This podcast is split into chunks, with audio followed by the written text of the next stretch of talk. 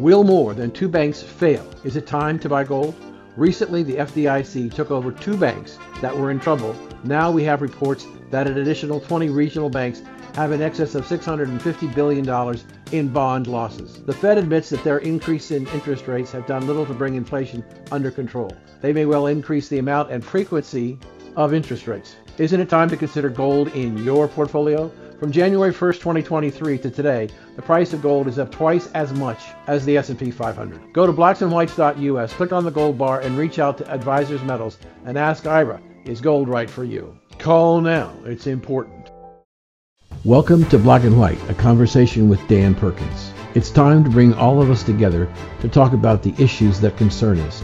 It's time to hear from people who want to deal with only the facts. And it's time for you, as Americans, to re engage in your right of freedom of speech. It's time for you to join me in the conversation on Blacks and Whites. Welcome back to Black and White. And joining us today is Dick Russell. He's the author of a new book that's not quite out yet, but should be out next month The Real RFK Jr. Trials of a Truth Warrior. Dick, thanks for joining us today. Good to be with you today. Thanks for having me. My pleasure. So I guess since I haven't got the I haven't got the book because you can't you can pre-order it, but you can't get it till it, it is available now, by the way. Just, oh, it is. Just, yes, just just okay. Because I thought it was July. It was supposed to come out. Uh, nope, June twentieth. Okay, all right. So I'll I'll go back on Amazon and get it. Why did you write the book? You know, I've I've known Robert Kennedy Jr. Bobby is as many call him, including myself, for more than twenty years. We first uh, got to know each other around environmental issues because I was writing a book about gray whales and another about the Atlantic striped bass, a fish that I'd been very involved in, in helping to save. And uh, gray whales, I was following the migration and and writing also about a salt works that was planned, an industrial salt works in Mexico at the inside the breeding lagoon where they came every year. So Bobby was also involved in these two things, the striped bass situation on the Hudson River, where he was part of the river keepers and the gray whales for the Natural Resources Defense Council. Uh, he was an attorney at the time for them. So we got to know each other in, in, the course of that. I wrote chapters about him in those books and and then did a profile of him for a magazine and and we became friends over time and and we had a lot of common interests and and I finally decided to write a book or write a biography of him uh, wasn't his idea or mine initially, but my publisher came to me a year ago uh, in July, I think it was, or June of 2022, and asked if I might do it. And my reasoning was he was being so vilified by the media and portrayed as this anti-vaxxer, crazy conspiracy theorist on, on, on all these issues. And and uh, I knew that wasn't the case. I mean, I knew that his his stance on the vaccine question was not that he was anti-vax per se. He wanted safe vaccines and to make sure they'd been adequately tested on on uh, uh, as against a placebo before our, our kids got jabbed in the arm or we did. And um, so I, I, wanted to write a book that would show that this guy had an amazing environmental record as a lawyer, accomplished incredible things, and also tell the story of, of what he had to overcome in his life to become a guy who was so courageous to get out there and just tell the truth about what he saw. What do, is there a single thing that you can point to that, that took place during your relationship that made him decide to run for president this time?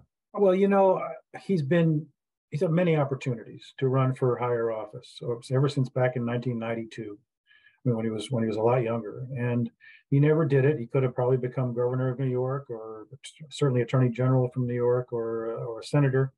But he was raising six kids through these years. And uh, he was also out there, you know, talking to thousands of people about environmental issues and quite happy doing that. So he never did it. But in recent times, I think he he just came to realize that wow, this democracy that we live in is in real peril, and nobody's really addressing why and what we can do about it in an honest way. And so he decided, uh, you know, he's a guy who can work across party lines. He's worked with Republicans all his life and independents to get things done in the environmental field. And uh, he thought, you know, maybe I'm the guy who can unite people and bring them together and heal this terrible divide that we're in in this country. Do you think, are you, I just to make sure that you, I understand what you're saying, are you saying that he believed it was more than just the environment, Yeah. environmental issues. There was something systemically wrong going on in our country in lots of different ways. I think that's absolutely true.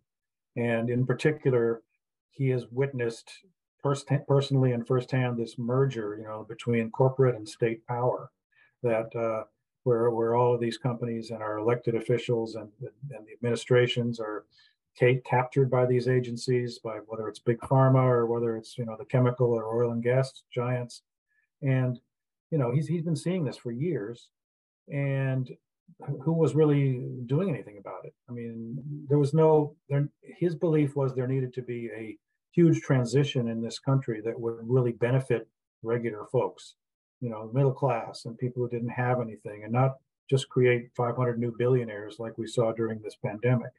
So, yeah, I mean, he, he saw a lot that was wrong systemically, and that's what he's been talking about ever since he announced in April that he was going to run. I find it, uh, as a person who's studied politics for over 50 years, uh, I find it fascinating that a man who, let's say, came out of the blue wasn't on most people's radar as a possible presidential candidate.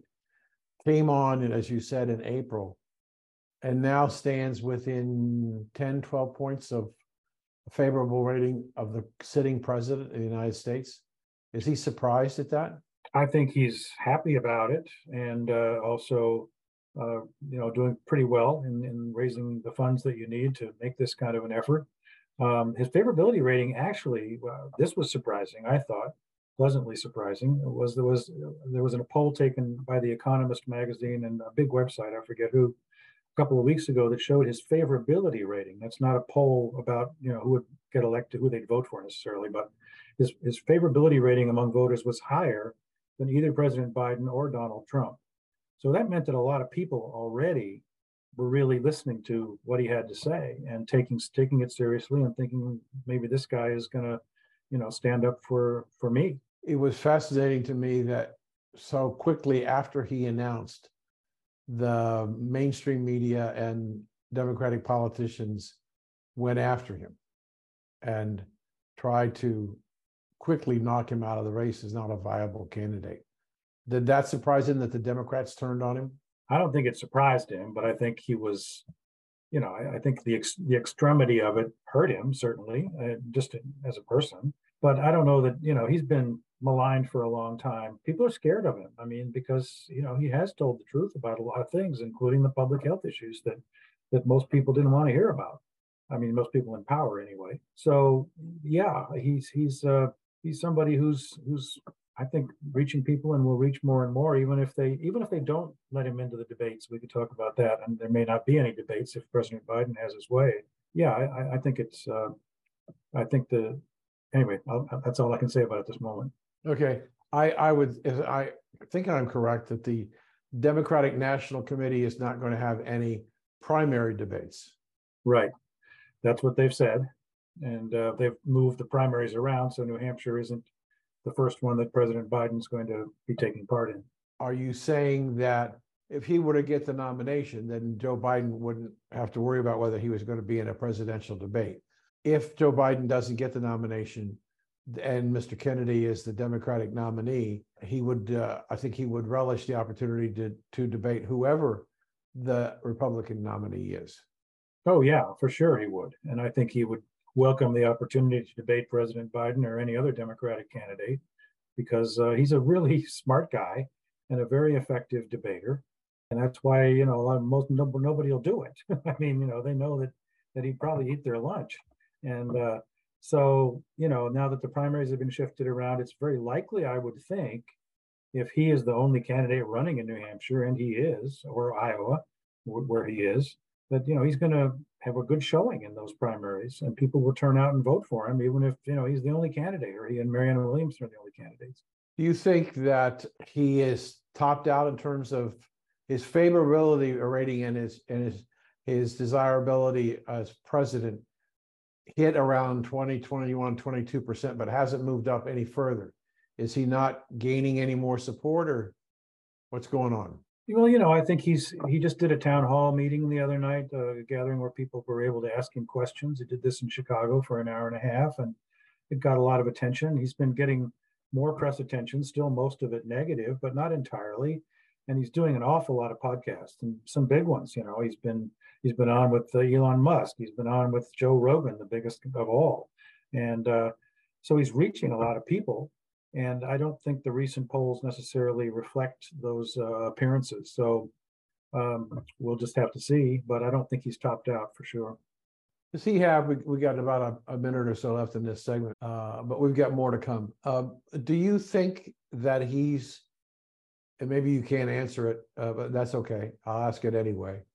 Do you think he thinks that Mr. Biden really doesn't have the the strength, the stamina, and the and the brain power to be hold the office of president? You know, he he has not come out and, and criticized President Biden in that way in terms of his his age. I think, you know, that's been shown uh, quite a bit that that he's not as sharp as Bobby Kennedy or perhaps any of the other candidates too, because uh, he's he's getting up there and he would be 86. Let's say he, he ran and got a second term and lived and he'd be 86 by the time that term ended and you know that's that's really up there in years for anybody to have to hold that that kind of an office and be traveling all over the world. And and you know he's not young. And bobby is 69 but he's in really good shape physically.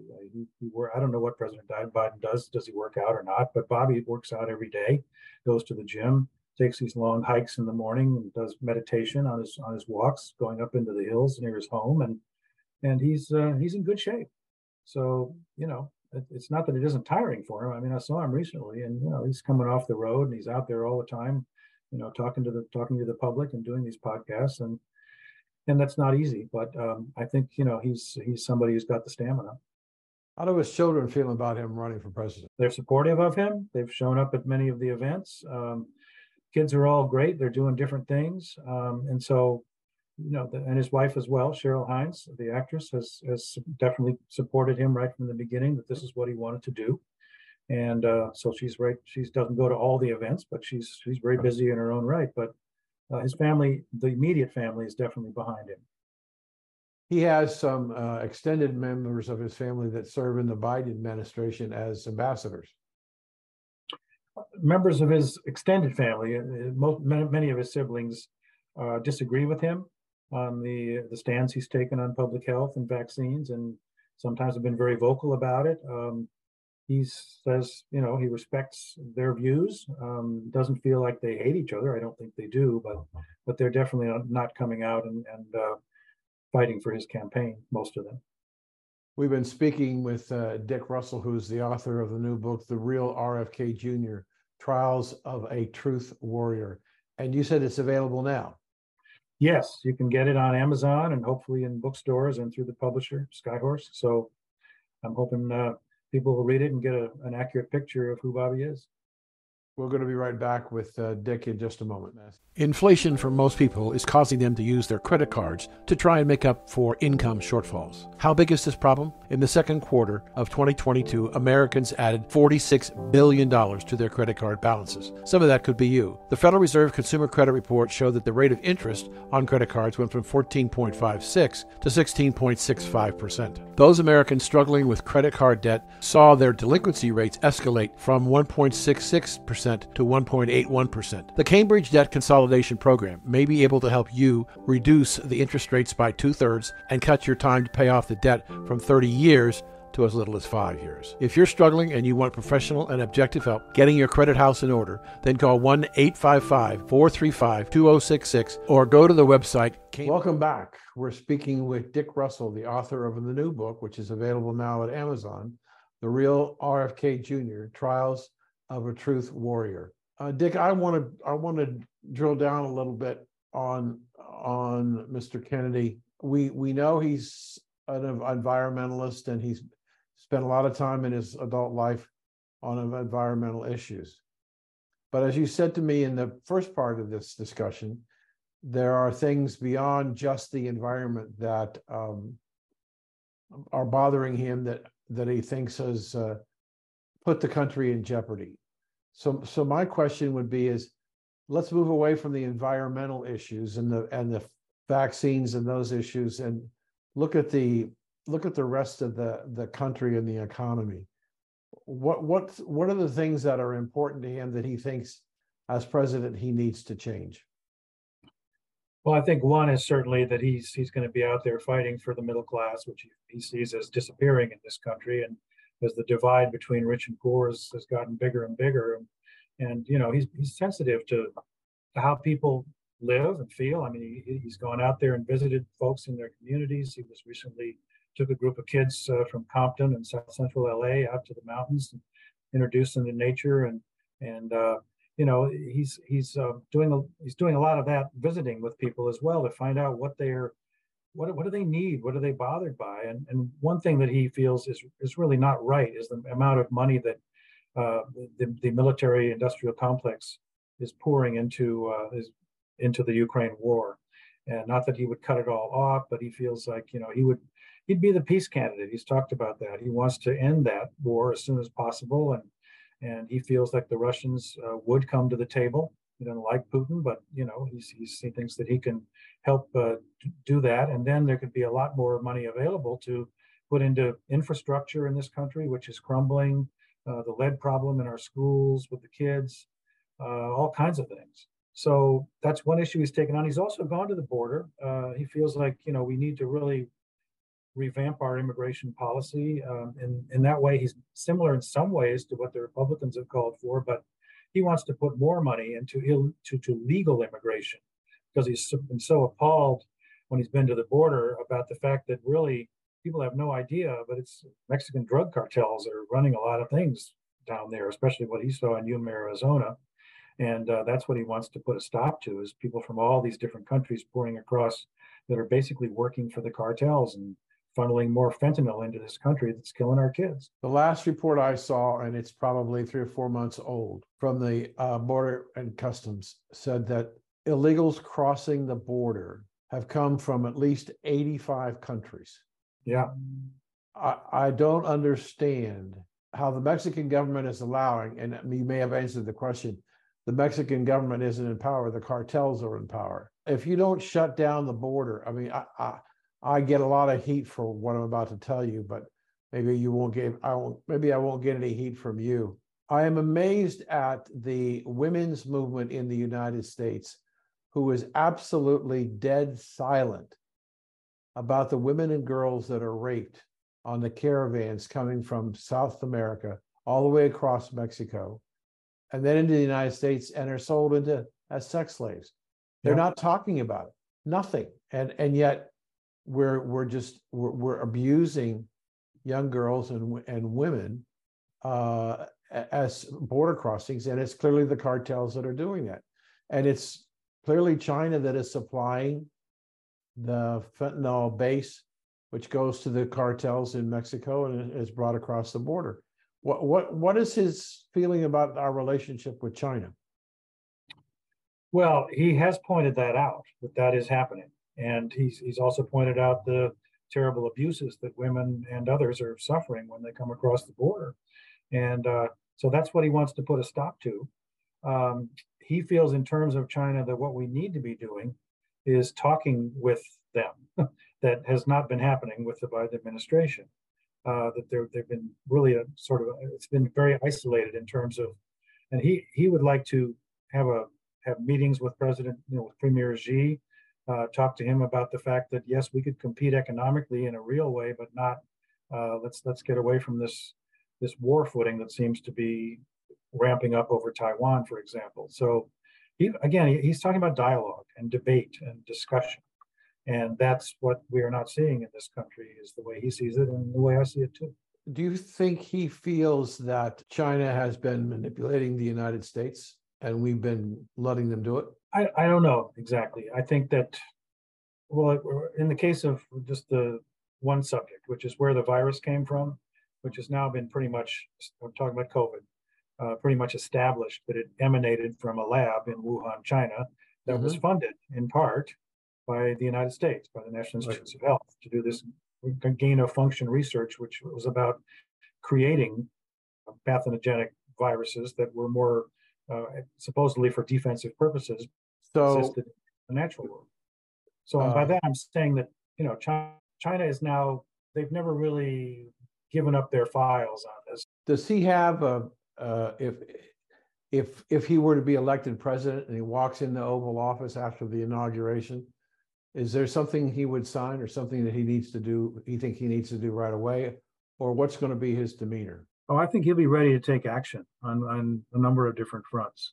Um, you know, uh, from everything from from what's going on in the Ukraine to one thing he's talked about recently, actually, which I think is is very interesting, is is federal legislation on marijuana. He would he thinks it should be legalized federally, and then the money from that, the tax money, be used to fund really important things like mental health centers for troubled kids, uh, and to get and who don't necessarily need these psychotropic drugs to uh, to become, you know, what they need to be in life. And so that's one thing um, that he has talked about. I forget at the moment. Um, he said he would do a number of things when he when he took office, and and and I don't know if he would do it through executive orders. He'd certainly do it through through dialogue, people on both sides of the aisle. You know, it's interesting. Speaking of executive orders, the president didn't have a very good week uh, this week on on affirmative action and also on college loans. No. Uh, how does how does uh, Mr. Kennedy feel about the idea of forgiving four hundred and sixty billion dollars worth of college loans? Well, I don't know that he puts that figure on it, but I know he is in favor of of forgiving student loans in a real a real way and and and not putting an extra burden on people. He's, he feels in education. I think he just said it in a on his Twitter feed. You know, education of the young is is vitally important, and, and our public schools are failing, and something's got to be done about that. So, um, I, I, he's definitely not happy with what the Supreme Court just did. And what is what is uh, what is his feeling about the job that uh, President Biden has done so far? He's not happy with it. He feels like uh, President Biden's policies are misguided in a, in a, on a number of fronts, and uh, you know he's he's he's willing to say that, and that's why he's running for president. You know, we had uh, the Department of Fish and Game uh, last week issue orders that you can't use lead sinkers on fishing lines or lead bullets in shotguns to hunt or fish on federal lands. Hmm. Didn't know about that. Yeah. Well, it it uh, it, it caused quite a quite a ruckus, and it looks like they might pull that back and and rethink that. I mean, that's that seems to be uh, seems to be the the the operating procedure of the Biden administration. They throw something out and they wait and see what the reaction to it is. If nobody complains, they leave it alone. If people enough people complain, they take a real hard look at it, and many times they capitulate and pull it back. Uh, not not a very productive way to uh, to to run a country and legislate. Yeah, I mean, well, that's politics, isn't it? But the thing that's interesting about Bobby is he's never been in politics per se you know he's he's he's running very independently of of that and of that kind of money which is you know i mean look at the lobbyist situation in washington i mean it's it's it's out of control and the biggest lobbyists of all are the pharmaceutical companies who basically own you know a lot of uh, legislators and have run so many ads on tv now that uh, they they pretty much own the, the the news networks too and that never used to be allowed before 1986 they weren't allowed to advertise on tv New Zealand's the only other country that allows that, by the way. And that's one thing Bobby has said he would stop, actually. Yeah. As soon as he came into office, he would shut down the the ability of pharmaceutical companies to uh, through the FCC to to advertise on TV. Yeah, I, I read that that article about uh, only one other nation allows uh, advertising for pharmaceutical products on television, and uh, we get inundated with it uh, yeah. in the United States. Um, what's the chances, even if he were to be elected, that he can fight the lobbyists, lobbyists successfully? You know, who knows? But I know he would try, and he would try much harder than anybody is exhibiting right now, because the lobbying power of these huge industrial complexes is just out of control. And and you know, they even lobby the Supreme Court justices and and successfully. You know, and they they take money from these companies. And that's what we've been seeing seeing lately. So I think that that's a big, big problem. That the corporate capture of of our country it has nothing to do with free market capitalism. It's basically socialism for the rich and and, the, and these big corporations. And uh, I think he would do everything he could to end that. Last question before we go. Um, it's pretty uh, evident that the social media had tremendous influence in the most recent presidential campaign and even in the midterm election. Um, they've grown extremely powerful. What does Mr. Kennedy feel about what needs to be, if anything, done to, to that communication structure? He has said he would call everybody together, all these big companies, Facebook and, and Google and Instagram, and, and have a meeting in the Oval Office right away about their impact. Uh, certainly, you know, their impact on kids and how kids are really addicted to their cell phones. And cell phones some can also cause uh, some serious injuries, neurodevelopmental injuries, if, if they're overused. And also the censorship that's been going on. I mean, he found himself uh, during the pandemic kicked off of, of Instagram, which is owned by Facebook, by the way, uh, mm-hmm. for his supposed anti-vax views. And and you know he couldn't. I mean, he's been censored for years, and he's a First Amendment guy who is going to fight to, you know, allow people freedom of speech. And he's a direct victim of that, you know, through the uh, through, through Facebook and and and other uh, forms of social media. So he he'd, he'd talk about those things with the companies right away. We've been having a wonderful conversation, insightful conversation into Robert F. Kennedy Jr. with Dick Russell, talking about his relationship with RFK Jr. and his new book, The Real RFK Jr. Trials of a Truth Warrior, which is available at Amazon or your bookstores. Richard, thank you for joining us today. Thanks so much. I've really enjoyed talking with you. Uh, my pleasure. We'll be right back.